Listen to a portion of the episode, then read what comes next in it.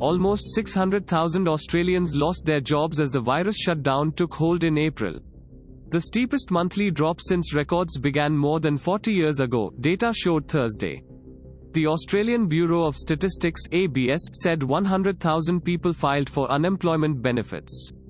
While a further 500,000 left the workforce altogether. Prime Minister Scott Morrison called the figures terribly shocking, with the ABS reporting the underutilization rate, which combines unemployment and underemployment, that reached a record high of 19.9% in April. Thanks for listening to the latest News Suno. Download the latest News Suno app or visit latestnewsuno.com to listen the news in less than 60 seconds.